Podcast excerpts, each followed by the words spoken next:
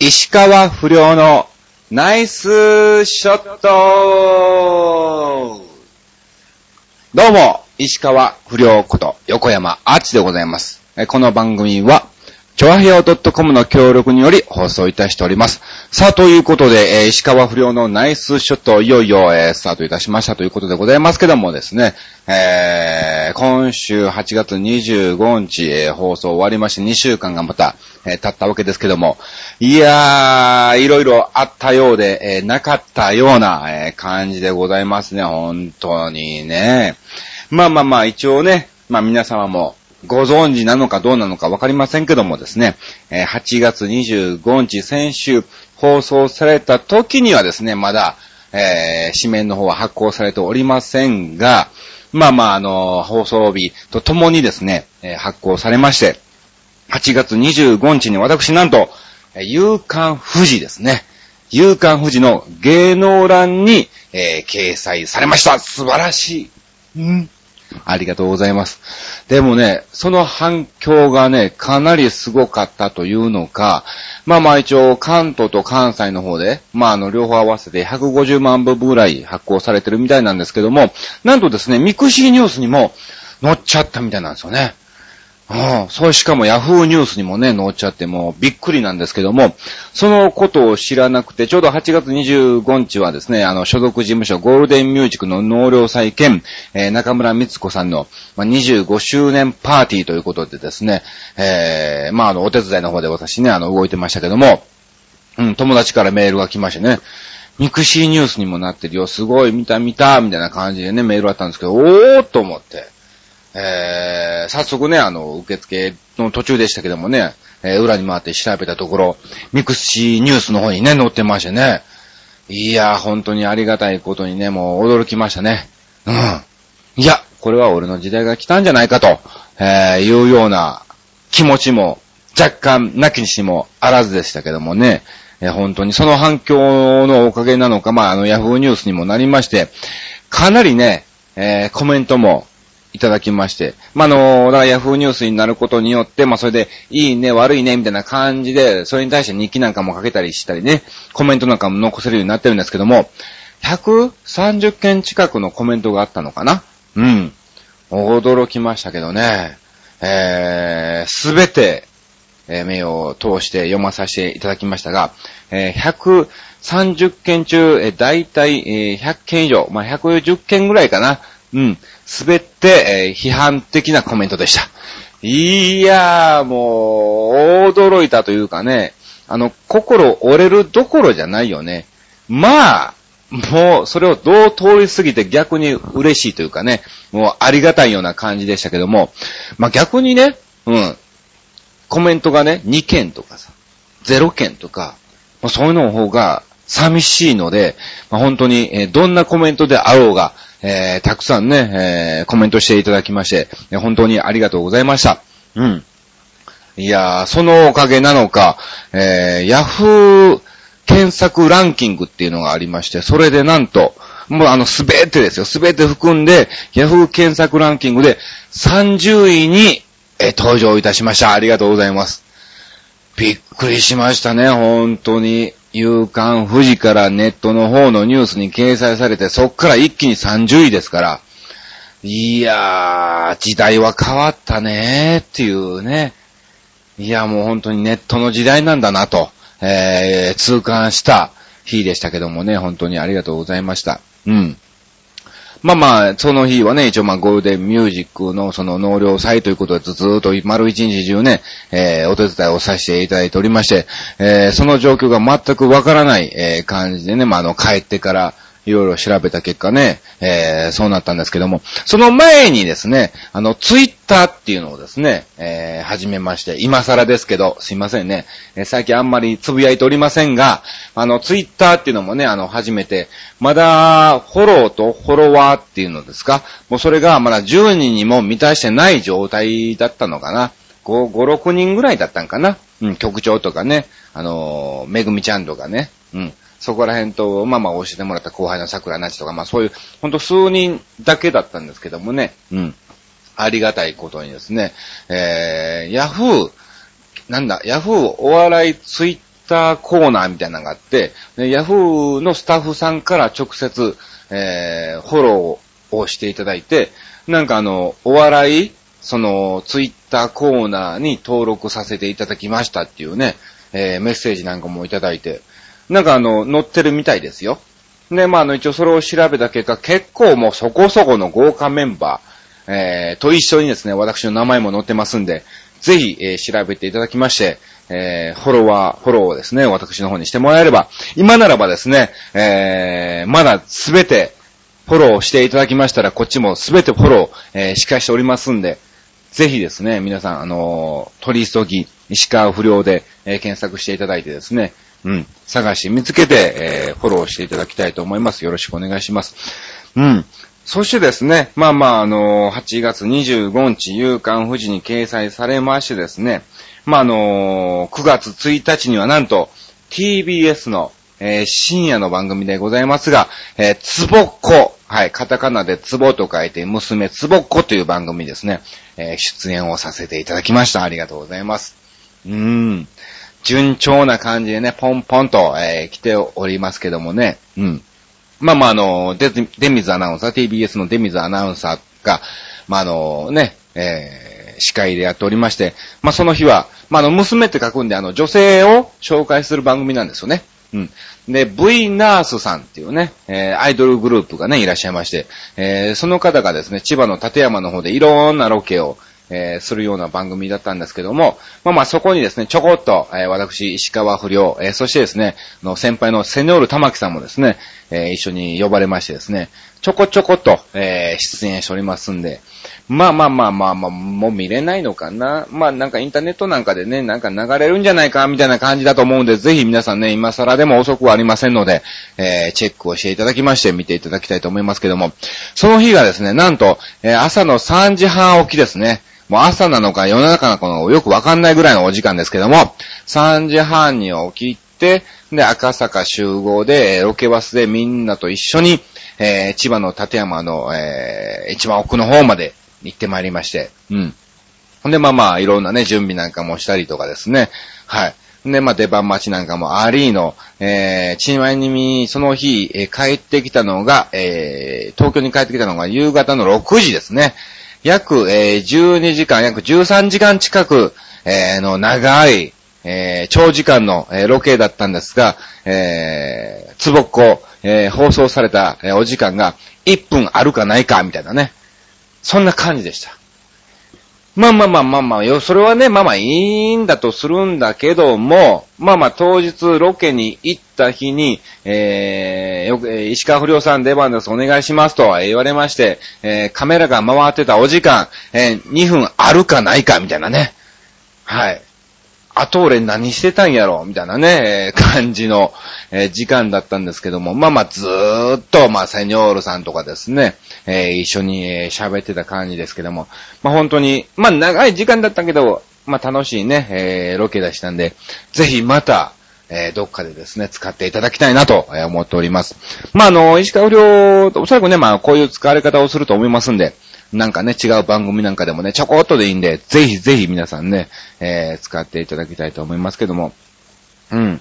まあ、そういう出方だと思いますんで、これからね、リスナーの皆さんも、ちょくちょく、僕を見ていくような、ことだと思いますけども。まあ、はい。そういう出方なんで、はい。まあ、ずっと出るわけではないでしょうからね。はい。ちゃんと録画をしてですね、見落としのないようにしていただいて、見ていただきたいと思います。まあまあ本当にね、まあいろいろありまして、まあゴールデンウィークの納涼祭終わって、夕刊富士、そしてつぼっこなんかもあったんですけどもね、雷ライブなんかもあったりとかですね、あとまあトップカラーのスッポン大学、うん、宮春さんと同じ所属の、スッポン大学が主催するハトライブなんかもね、出させてもらったりもしましたけど、本当に非常に楽しい、ライブでございました。そしてまあまあ、なんだかんだね、忙しいっちゃ忙しいんですけど、別にそんな仕事はしてないんですよね。うん。なぜかというと、今ずっと、芝居の稽古の方に、言っておりまして、間もなく本番ですので、根詰めてですね、一生懸命頑張っておりますが、じゃあ先に告知だけさせていただきますね。うん。9月24、25、26の3日間ですね、こちら、初外商店ボリューム21という、芝居でございます。芝居のタイトルが天気っていうわけでございまして、24日は、夕方の7時からですね。はい。そして25日は、夕方、昼間の2時、そして夜の7時、これ2回公演ですね。そして26日はですね、昼間の1時、そして夕方の5時半と、こちらも2回公演でございますんで、ぜひ皆さん、お時間がありましたら、見に来ていただきたいと思います。まあ、これは石川不老ではなくですね、横山アーチとして出演しております。はい。マイルが2700円、そして当日が3000円ということでございますけども、まあまあ僕のブログなんかにもですね、メッセージなんかいただければ、はい、マイルお値段でですね、はい、予約をしておりますんで、ぜひ、皆さん見に来ていただきたいと思います。よろしくお願いします。場所がですね、JR 山手線大塚駅北口下車の徒歩4分でございます。うん。よろず劇場っていう劇場でございます。まあ、これもですね、インターネットで調べればわかりますし、まあ、ゴールデンミュージックのホームページからですね、僕のスケジュールなんかを見てもらえれば、載っておりますんで、ぜひ、見に来ていただきたいと思います。これ5本のですね、オムニバスなんですよね。だから1本の長い芝居ではなくて、5本のオムニバスなんで、非常に見やすいと思います。うん。そしてですね、まあ、僕が出るのは2本なんですけども、1本はもろ関西弁でやってます。はい。はい。もう1本はなんと、私、標準語を、使っておりますんで、まあまあなかなか難しいんですけどね、今一生懸命練習しておりますけども、標準語を使ってますんで、ぜひ皆さんですね、まあ、見に来ていただきたいと思います。よろしくお願いします。さあ、そしてですね、今週、まあ、ブログにも書かせてもらいましたが、今週のテーマが、富士山系クラシックということでございまして、はい。この間、りょうくんがですね、9月の、2日3日と予選を突破しまして、4日5日本戦、そして、見事、2連覇、達成いたしましたりょうくん、おめでとう本当に、よく頑張りましたね。いや、上からではないんですけども、いや、もう試合をですね、ずーっと、最後のですね、5日目ですか、見させてもらったんですけども、すごかったね、本当に。りょうくんのね、先輩の、園田先輩がですね、はい、ずーっと、1位ですね、トーナメントリーダーをやってましたけども、なかなかりょうくんもそれに追いつくチャンスはいくらでもあったんですよ。バーディーパットをね、全然取れる、ホールなんていくらでもあって、簡単に抜けてもおかしくないぐらいのチャンスはいっぱいありました。それがなかなかですね、パットが言うことを聞かないというのか、なぜか、いつものりょうくんじゃない感じのね、パットで、すべてパーで終わって、なかなか、差が縮まらない、っていうようなね、状況でしたけども。まあまあ、いろんなね、あなたが一番感動したシーンを教えてくださいということでね、メールを募集したところですね、いつもながら、いつも来ておりません。本当にこのラジオ、聞いてるのかなと。いうような感じですけども、まあまあそれにめげずですね、まあ僕の名シーンをですね、ちょっとお話しさせていただきたいと思いますけども、まあいっぱいあるね、確かに、うん、選べないっちゃ選べないみたいな感じなんですけども、まあまあ一番のメインはもちろんね、皆さんも、大多数の意見がそうだと思うんですけども、18番ホールですね、最終ホールの、セカンドショットですね、うん。石川遼が、園田先輩が、ボギーを取ってですね、スコアを1落とした。自分、これがですね、バーディーを取れば、並ぶと、プレーオフになるという、のを気づいてですね、1打目、今は素晴らしいティーショットだったんですが、残念ながらですね、バンカーの方に入ってしまいまして、その後ですね、第2打目のバンカーショット、見事な、グリーンオンをいたしまして、パー4のところをですね、2オンいたしましてですね、また、ピンそば80センチぐらいなのかな、うん、それぐらいの距離ですね、ニアピンしましてですね、見事、バーディーパットを決めましてですね、プレイオフになったあのセカンドショットですね、うん、バンカーからのセカンドショットも最高ですね。まあ、石川遼くんをね、石川不良をすることによっていろんな石川遼くんを見てるんですけども、そういう土壇場の時の遼くんってほんと強いんだよね。うん。なんだろう、いろんなですね、水のオープンのチップインイーグルとかですね、マイナビ ABC チャンピオンシップ、ゴルフトーナメントのウォーターショットとかですね。まあ、これなかなか打てないだろうっていうところの土壇場で、本当に逆転する、ね、選手ですけども、うん。あの場面は本当にうおーっと鳥肌が、立った感じですね。うん。で、まあまあ、プレイオフもなかなか、両者とも譲らず状態で、やっとですね、4ホール目ですね。同じ18番ホールですけども、まあ、りょうくんが、バーディーパットならずで、まあ、パーでなんとかですね、上がりまして、これちょっとグリーンからね、距離が長かったんですけども、もしかすると園田選手がバーディー入れてもおかしくないぐらいの、距離みたいな感じで、負けだなと亮君も一瞬思ったらしいんですけども、まあ、園田先輩がですね、うん。それを外してしまい、で、またですね、パーでまたそこはね、終わればいいものの、残念ながら、カップに嫌われてですね、ボギー、うん、で終わってしまい、りょうくんがですね、2連覇達成というような、状況だったんですけども、園田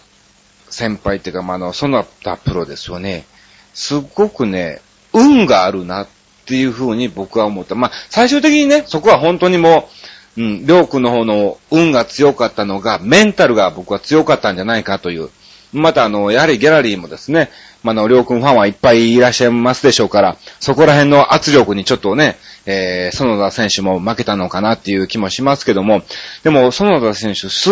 ごい運のある、選手だなっていうのがね、分かったんですよね。まあ、4日目の最終ホールなんですけども、いろんなまあ、ね、トーナメントリーダーでですね、プレッシャーもあったと思います。で、まあ、バンカーからのね、ミスショットなんかもいっぱいあったんですよ。うん。見たかな、皆さんは。何番ホールだっけな、15、14か13ぐらいでですね、バンカーからの、バンカーじゃないか、深いラフかな、うん、からの、ショットをですね、グリーンにポンと乗せやいいものの、すごいオーバーしちゃって、そのボールがですね、逆に、カメラ小屋っていうんですか、はい。まあ、カメラを撮る小屋ですわ。小屋の壁に当たって、見事、跳ね返りグリーンオンという。おーと。これがゴルフなんだな、というぐらいのですね、うん、ナイスショットではないんだけども、まあ、神様が味方してくれたのかなっていうような、ショットだったんですけどもね。そういうシーンがあったりとかですね。またこれが次深いラフだね。これが、うん、ちょこっと打てばいいもののですね、カップを超えちゃうと、下がってる状態なので、もしかするとグリーンオーバーになってしまう。カップ手前のところで、止めないと、そこに打たないとですね、グリーンオンにならない。あまり手前すぎるとまたバンカーに入ってしまうみたいな、感じだったんですけども、そこでもですね、強く打ちすぎちゃったんですよ。まあ、力入ったんでしょうけど、強く打ちすぎて、あっと、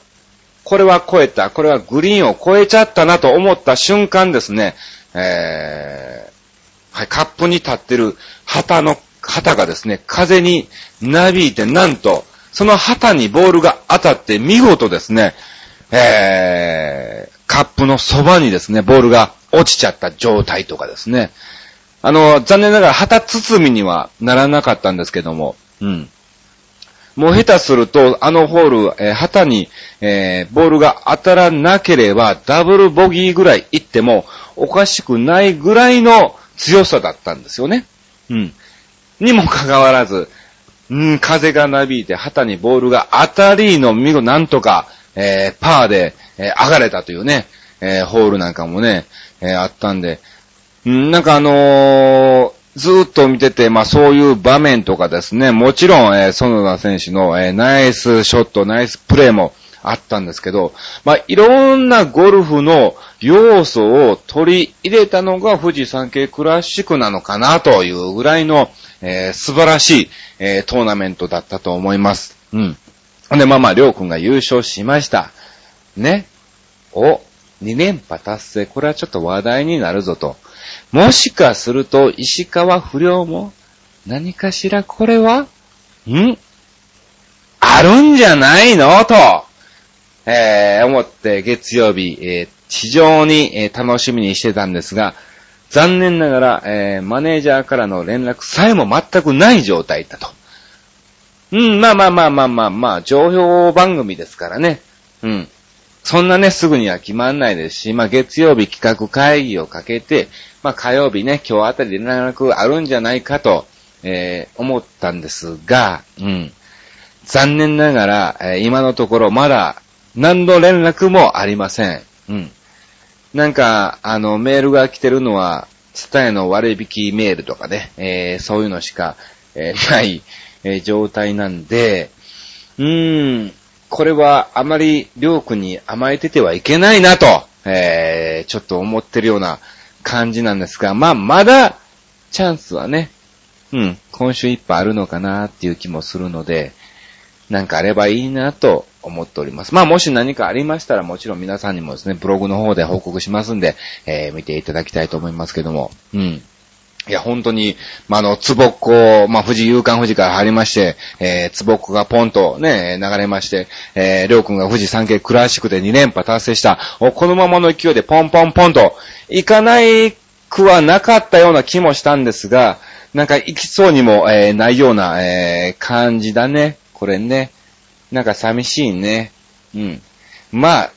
年末年始、に向けて、ちょっと今はですね、ゴルフの方をかなり鍛えておりますんで、まあ今はちょっと自分の中でですね、種をまいてる時期だと、思ってですね、焦らず、急いで、頑張っていきたいと思いますんで、応援をしていただきたいと思います。はい。ほんで、まあ本当に、年末年始がね、僕の中での一番の勝負なのかなと思ってますんで、かなりそれまでに、ゴルフも、完璧に仕上げるの、またですね、ちょっと今筋トレを、始めましてですね。事務所から、腹筋を6個に割ってくださいという、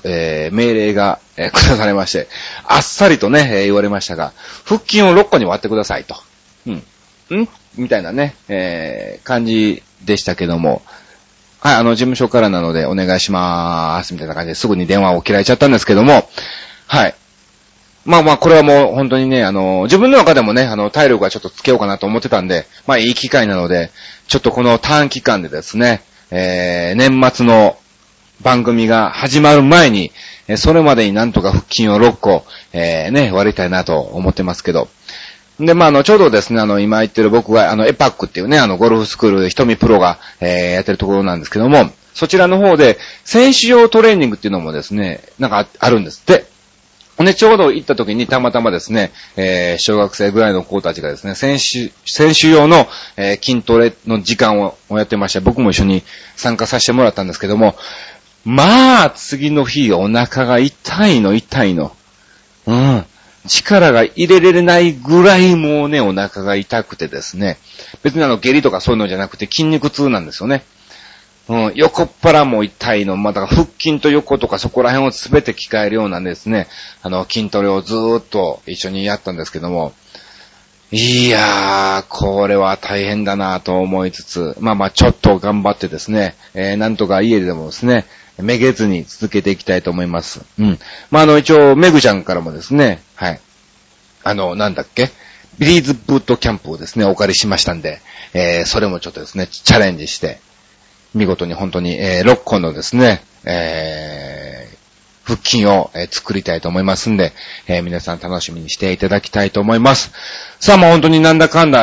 喋っておりますけども、まあ、とりあえずですね、皆さんね、メールください。まあ、僕が悪いのかなもうちょっと早めになんかしますね、今後。なるべく早めに収録をするようにして、早めに、何かね、そういうテーマなんかを決めて、皆さんも考えるお時間もあるでしょうからですね、そういうのもですね、ちゃんとやりますんで、ぜひメッセージを送っていただきたいと思います。よろしくお願いします。そしてですね、ゴールデンミュージック、僕の所属する事務所ゴールデンミュージックの携帯サイトが、オープンしましたんで、ぜひ皆さん、これもですね、登録していただきたいと思います。まあ、一応ですね、有料ということで月額315円、かかるみたいなんですけども、まあ、今のところ、まあ、その中での僕のブログとかですね、だからアメブロには書いてない、ブログですね、ちょっと違った感じで書いておりますんで、ブログが見れたりとか、待ち受け画像とかですね、まあ、動画とかそういうのも見れたりとか、あとまた後々、僕の横山あっちの着ボイスとか、そういうのも撮れるようになるらしいので、ぜひ皆さん、登録をしていただきたいと思いますが、まあ、俺の着ボイス誰が撮るねんみたいなね、なんか自分でも撮りたかねえなみたいな、なんか逆に恥ずかしいなみたいなね、逆に俺の声の着信を聞いたら恥ずかしいよね、電話やで、早くでーやーとか、まあそういう感じで、関西弁で言うてますんで、